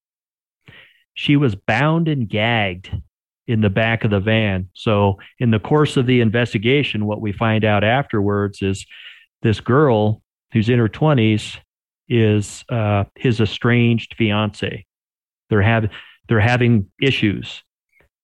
He apparently kidnaps her, bounds and gags her, drives her out to the desert somewhere around Palm Springs. Um, and he's driving around with her a couple of days. Somehow they end up in this parking structure at the Promenade Mall where I encounter him. And he tells the investigators that he sees me walking up on the van and he freaks out. And he knew he was in trouble because he kidnapped her. She's on the floor, bound and gagged. So um, that one, that one really affected me. Um, it's like, I know you can't save everybody, but if if only if only I had known she was down there. I mean, I can't shoot the guy if he's, you know, stabbing a dog in the back or he's stabbing a pillow or, or whatever, but I can't go up to the window, um, which is tinted, and press my face up to the glass to see what he's doing either. Exactly. I had to wait for a backup unit. That's, you know, what my training and experience tells me to. So, uh, once again, I'm pissed. He killed a girl and I'm, I'm pissed I didn't get to take him out, you know, because that's what we do. We try to save the innocent, you know, and um, I wasn't able to do that in this case. So after this incident, I'm home, and it th- that particular incident in 2009 seemed to bring all of the horrific things I was involved in, it seemed to bring it up to the surface. And that's where the past came colliding with the present. Um, again, I wasn't sleeping. So I started drinking wine before I went to bed. Um, and it worked for a while until it didn't. Um, then I had to switch to the, the hard booze because the wine stopped working. And um, that's how I would uh, go to sleep every night. Um, and then there came a point, you know, about a year and a half before retirement where I realized, hey, I don't want to be some drunk retired cop sitting around the house, you know, drinking all day. I need to I need to stop. So, you know, I would I would manage to get long periods of sobriety and not drink. Um, and then you know something would happen eh, that would trigger me and then i'd i'd go to the old you know the old standby go to the store and buy a bottle so you found yourself in a DUI. So, you know, with, within the book, you talk about, you know, some of the DUIs that you, you ran on, you know, so that's the irony, I think, in the first responder profession is, you know, the, the addiction element is plaguing our profession. And as anyone who's listened to the story up to this point, there's so many layers, you know, of com- compounding trauma. But if any of us, anyone who actually drinks is honest with themselves, they know at any one time, they, if they got pulled over, they'd at least blow over the limit, if not, you know, be, yes. be way past that. So there's an sure. irony and there's a shame about that as well. You know, like yes, I'm enforcing absolutely. the very laws that I'm actually doing myself on my days off. Absolutely. So, so talk to me about that, and then you know the the, the spiritual um, enlightening that you had after that. Sure. So um, you know, to me, uh, alcohol was it was an affliction. I, I wanted to stop, but I didn't know how. Um, nobody had um, uh, told me how, you know, how to how to stop, how to abstain. I knew about Alcoholics Anonymous, but I was so, you know, uh, unteachable back in my earlier days. I used to, when I was a young policeman, I, I remember driving through a industrial complex. Uh, and I'd see people because in the 80s, you know, smoking was a real thing. A lot of people smoked in the 80s. So I drive through this complex and there'd be people in the parking lot smoking and drinking coffee. Well, as it turns out, it's it's an AA meeting, and I remember thinking to myself, "Wow, it must suck to be those people." You know, I'm so glad that I'm you know so morally superior to everybody else, and I don't have the problem that they do. You know, they're weak. You know, they have to go to these meetings for their problem. Well, here, you know, I find myself decades later in the same same position. So, um, yeah, I uh, for me it took a, a crash where I was arrested for DUI um, and uh, sent two people to the hospital. Sadly, you know, it took it took me um, hurting somebody else. You know, um, it, it, got to that point. It got so bad. I was a tough nut to crack. But that was that was the beginning of of healing for me, um, for me personally. So um, I I prayed. I mean, when I, you know, the first day I got locked up, I I was on the knees, on my knees in the cell, praying to God, like, you know, please heal the people, uh, and and and please, you know, help me. I don't know what to ask for. Just help me. I don't want to do this anymore. I don't want to live like this. You know, I have a wife. I have children. I have friends. They're going to be uh, ashamed and disappointed. So um, I asked for help, and ultimately, uh, uh, I, I, just surrendered. You know, I, I, I had to learn to stop being the boss. Uh, you know, because um, you know, speaking of myself in the third person, you know, uh, Keith had to run the show. You know, Keith was the type A personality. So, you know, I had to make everything happen. I, you know, I was a micromanager. You know, I had to tell people what to do. I had to run my life, you know, the best way I knew how. I had to be the pillar of strength and not show weakness, you know, what I thought was weakness. But it's like, no, you know what? We're all human. We're not robots nobody's perfect. I'm not perfect by by any means. So I, I surrendered. I surrendered to, you know, the, the God of my youth and and I learned to to pray every day, to to tap into my spiritual connection with God. I started doing, you know, morning meditations and, and readings of, of various types. Um, you know, I, I had to get sober. So I, for me, I had to go to Alcoholics Anonymous. I had to get a sponsor and, uh, you know, work the steps, work the 12 steps. And, um, you know, because they say that sobriety is truly based on your spiritual connection. Without that, you know, the quality of that spiritual connection, you can't stay sober. So I try to work on those things daily it's not just something that you know you can do for a while and say okay i'm good and then forget about it. You know it's a for me it's a daily reprieve from alcohol. Now i no longer have cravings or anything like that. I don't have the need to uh, self-medicate on anything. You know i sleep great these days. You know life is good now. I feel blessed uh, and i have a lot of peace in my life now. Um, i've learned to become more self-aware uh, and um, you know, for example, my my wife would be able to tell when I was going to have a PTSD moment uh, before I'd even realize it. She'd be like, "Oh, you're distant. You're distant. You're you're here physically, but you're not you're not all here, you know, mentally." And she'd see it coming on before I before I could. So self awareness is one of the keys too. I mean, I focus on my mental health, my physical health by, you know, going to the gym, trying to eat right. Um, I've eliminated toxic relationships from my life. Um, and honestly, you know, uh, I, I used to put a lot of weight into what people thought about me and what they said about me. And now I could really give a crap. Um, you know, as long as uh, I'm doing the right things for the right reasons, the only one I need to please is God and myself, and to try to be a good husband, father, and uh, and friend. I mean, my daughters are adults now; they're out of the house, but you know, they're a, a huge part of my life. So there there was just a, a major transformation over the the past few years in in my life for the for the better. Beautiful. Well, we, we, talked about the toxic relationships. There's a guy, Wayne Dyer. I don't know if you ever heard of him, but no. he, he, one of his quotes was, "What people think of me is none of my business." Exactly. I love that. You know, Yeah. because it's irrelevant. If you if you're if you know in your heart of hearts that you're doing what you consider the right thing, then you know you're either going to attract or deflect, and both is great. That's right. So- Yeah. So I have a lot of inner peace because of that. I don't care what people think. You know, I'm not bulletproof, but you know, words words bounce off of me now. You know. Now you had a you know a moment with God that I think was very important to pull back in. You know, you pull your faith back into it again. So tell me about that. So uh, it's it's.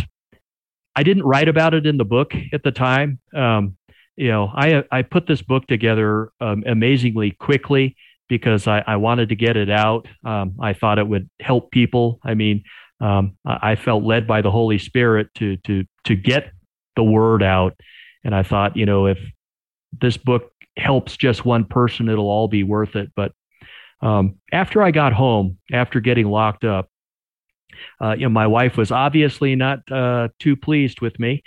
Uh, so I was sleeping in uh, the guest room um, at our house. And um, man, it was the middle of the night, you know, two or three in the morning. And I was awakened um, in the guest room. And I, I looked to my right. And, uh, you know, some people may think this sounds crazy, but uh, I've never had anything like this happen to me. I, I, saw a being uh, standing next to my bed. Um, I can't really describe it to you. It was just um, there was a a presence, um, and I wasn't afraid. I wasn't afraid, and it didn't verbally communicate with me, but it like conveyed peace to me, and it was like, uh, "Take my hand, walk with me, and everything's going to be okay." I mean, I was pretty beaten up and broken, you know, after the car crash, you know, physically and mentally. And, you know, I'm still grieving for the people that I, that I hit. And, um, so I'm feeling pretty low. And then I'll, you know, I have this, I guess, apparition, if you will. Um, and, uh, like I said, I wasn't afraid. I felt inner peace. I rolled over. I went back to sleep. I had the best sleep I had in in a long, long time. And then I woke up. I woke up and my mind just became a buzz with uh oh well I was acutely aware of the presence of the Holy Spirit. It was like this still small voice was telling me, these are all the things that you need to fix with you. You know, you're selfish, you're prideful, you're narcissistic, um, you know you uh, care more about uh, your own welfare than the welfare of others um, you know um, you pay too much attention to what other people think about you. There's all all of these things. I mean my mind was just a cornucopia of jumbled thoughts. So i got on the computer and i started just typing out all of my character flaws and i got like four and a half pages worth of stuff. And then uh, my I told my wife about it. I was like amazed because nothing like that had ever happened to me in my life. And like I said, I be, I believe I was consciously awake for that. You know what appeared in in the room, um, in, unless it was like a dream. And if it was a dream, it sure seemed real, like I was consciously awake and aware. So my wife, uh, you know, being the uh, wonderful person that she is, she said, "Hey, why don't you start journaling? Why don't you, you know, go back, you know, before all this stuff started?" And I'm like, "Yeah, you know, how did I? I I'm a I was you know a relatively normal kid from a normal, loving Christian family. How did I get you know from that to where I was at that point in my life?" So I went back chronologically and just started typing, and then um, I felt like the Holy Spirit convicted me to to turn this thing into a book. So my journaling ultimately um, led to me writing from sorrow to amazing grace. Beautiful. Now, was there an element of catharsis when you wrote as well? I'm sorry, an element of of, of catharsis. Did you find it healing actually? Oh, abs- writing? absolutely. Yes, absolutely. It was therapeutic. It was really therapeutic, um, being transparent and open and I thought, you know what? Um, I used to care what people thought about me. You know, I didn't want to do anything to offend anybody. Uh, you know, um, I don't want anyone to know my struggles. I certainly don't want to air my struggles in public, but that all went went out the window when I wrote this thing.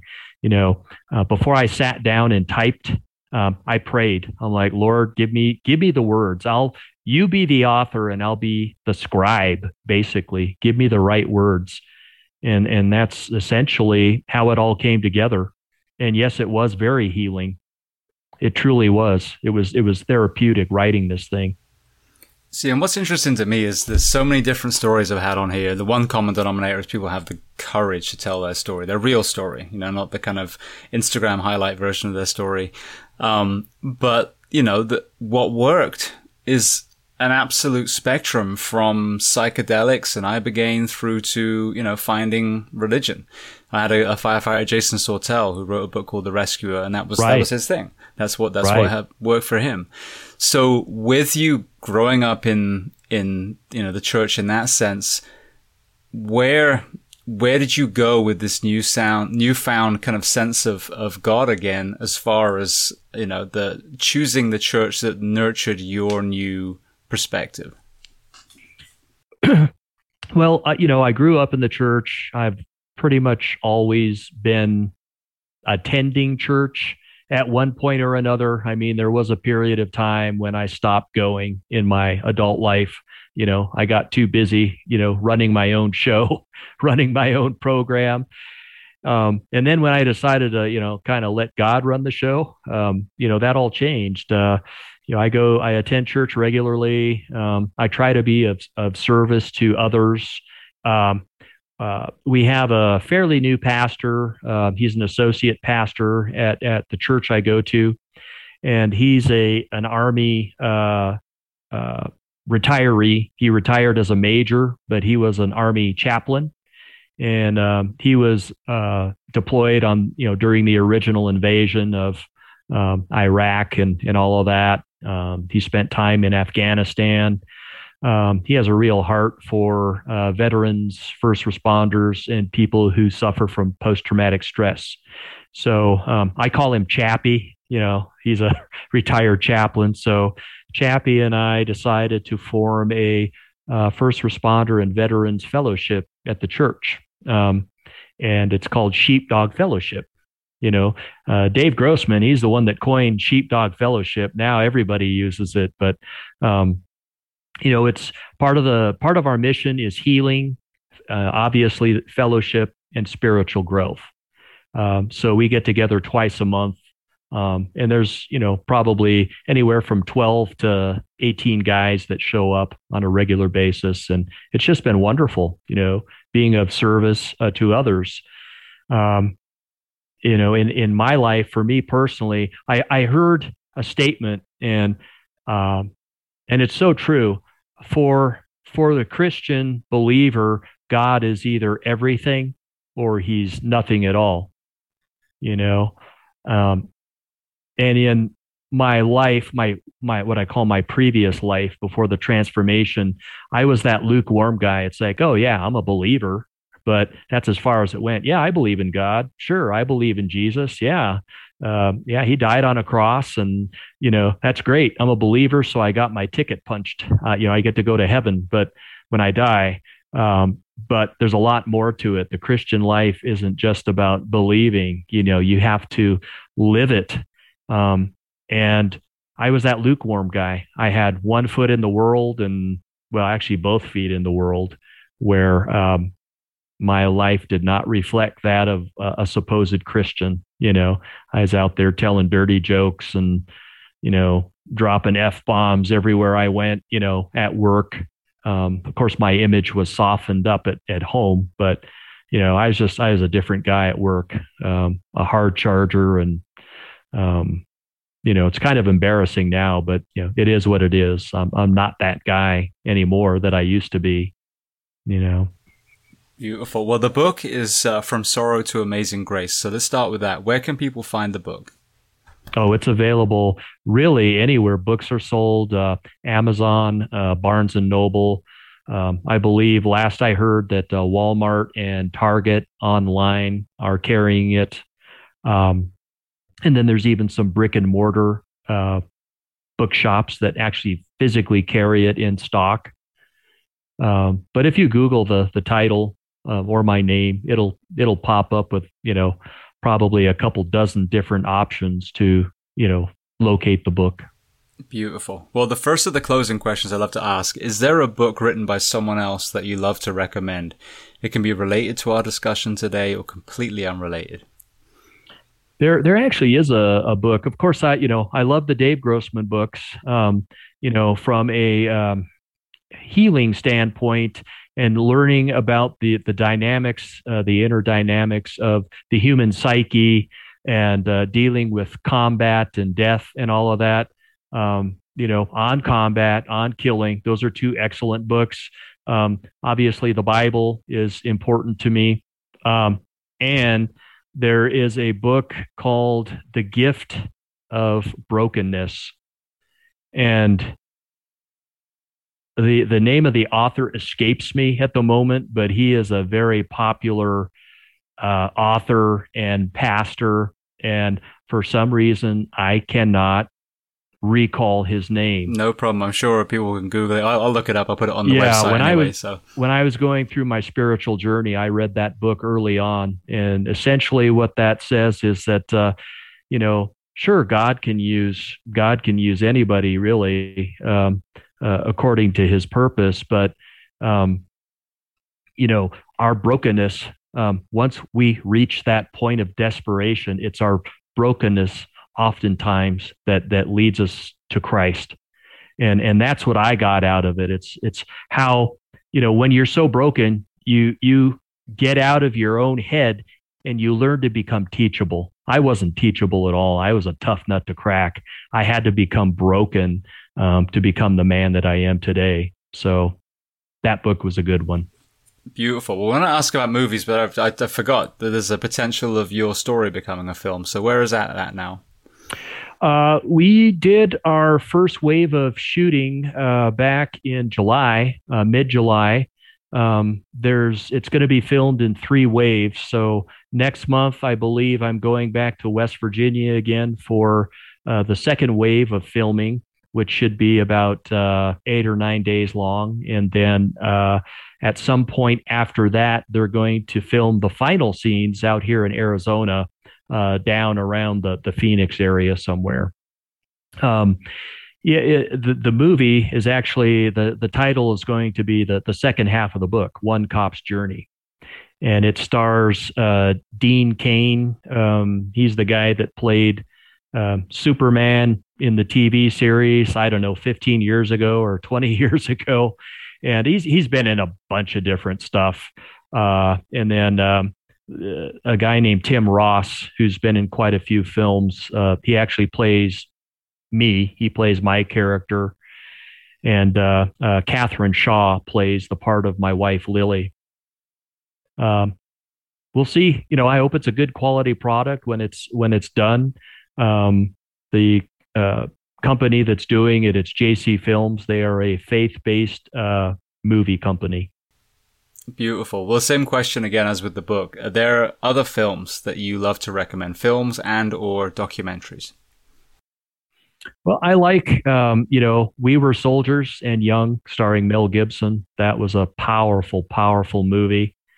Uh, in fact, one of the uh, characters in that, real life characters, the individual who played the uh, news correspondent that was deployed with Mel Gibson's character, he just died, I think, two days ago of a heart attack. Um, yeah, so all of the major real life people are now gone from, you know, that were represented in that film. Um, I liked uh, Crimson Tide. That was a good one because uh, it's it's a real moral and ethical dilemma you know that's brought up in that film. I like the dynamics between Denzel Washington, uh, his character, and Gene Hackman's character. It's like, okay, do we push the button and nuke the world and you know start World War Three, or do we want to wait for additional information to come in? Do we disobey orders and you know try to get more information? So I like the dynamics in that book. It's very or, uh, pertinent right now. get yeah. more information before you get triggered. exactly. Exactly. All right. Well, the next question is there a person you recommend to come on this podcast as a guest to speak to the first responders, military, and associated professions of the world? Actually, um, there's a gentleman I just did a podcast. It was really neat. We did we interviewed each other. I had been interviewed by him before, but he is a uh, medically retired police officer from Mesa, Arizona. Um, he was injured on the job and you know had to medically retire. Um, you know, he was involved in a shooting and and, and some other incidents. Um, his name's Brock Bevel. Have you heard of him? He is coming on. Oh. Actually, no. What am I saying? Hold on. I got I got this too.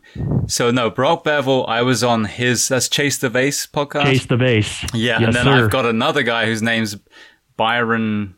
Um, I'm sorry, I'm totally blanking. He's a police officer who lost a leg being hit on a on a traffic collision, like you know, helping a traffic collision, mm-hmm. and now has returned to work with a prosthetic leg. So oh, no another, kidding. yeah, I get Byron Branch, that's his name. So I get those two. Story. Yeah, but no, Brock, I, have I've been on his podcast, so there we go. I do know who you're talking yeah. about.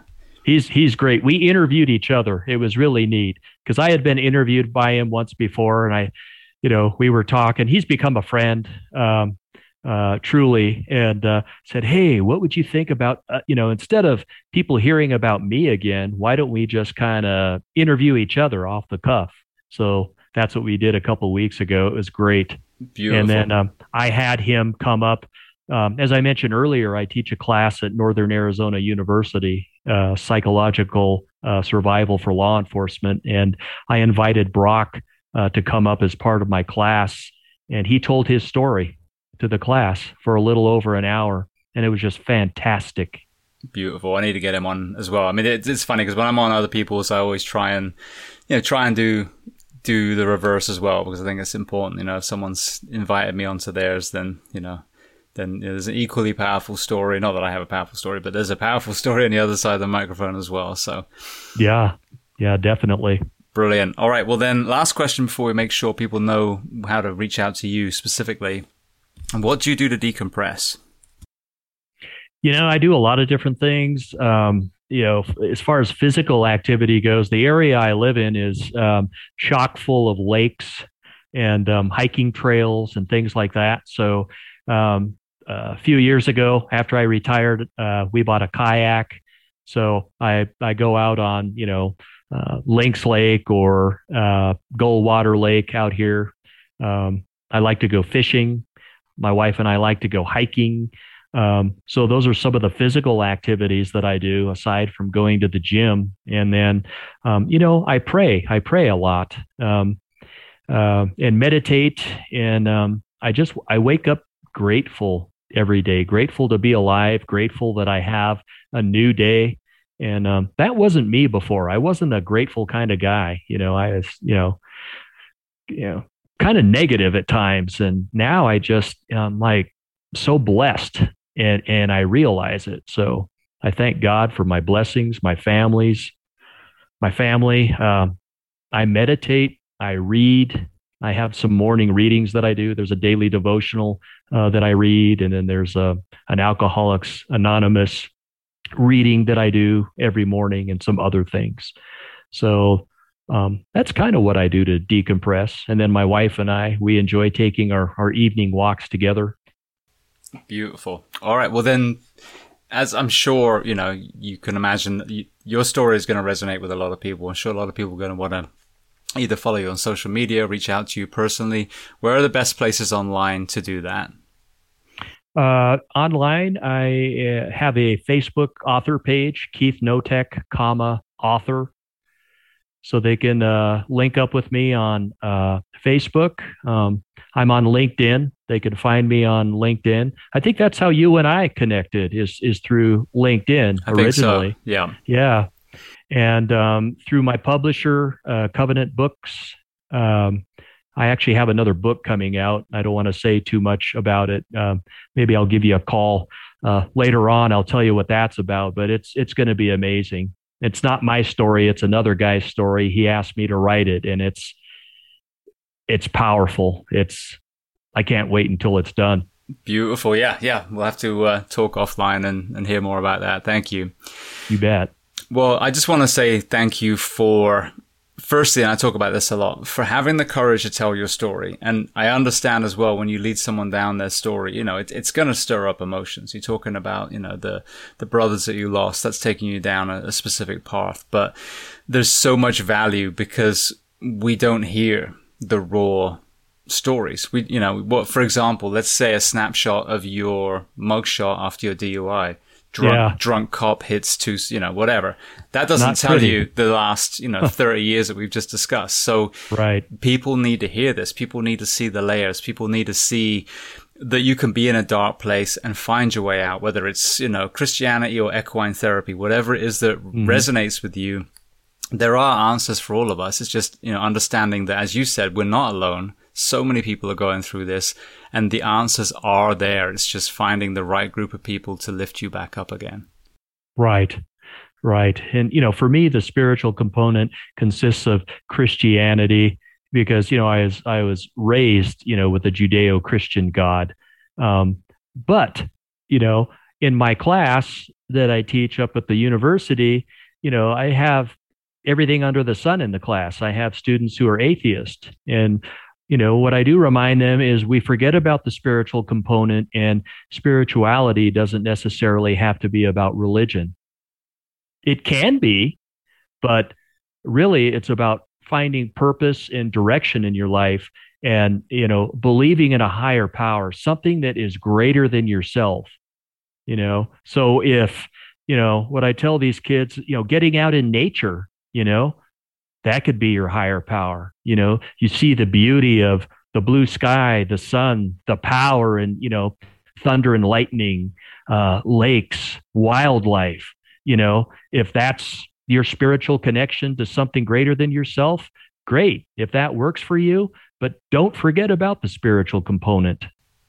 And you just it works you just described yeah. my spirituality to a T. You know, I mean, I, I align with all the common denominators, excuse me, the common denominators of all the faiths, mm-hmm. but I see God in nature. I see God in other people, you know, so absolutely. Absolutely. That's how I, you know, I connect with God when I'm out on a kayak in the middle of a lake, you know, and I'm looking at the, the ducks on the water and the blue sky and the pine trees around the lake. I hear the rustling of the wind through the trees you know to me that's like you know i don't want to say god speaking but that's how i connect with god. It just it it it brings awareness um, to that spiritual component.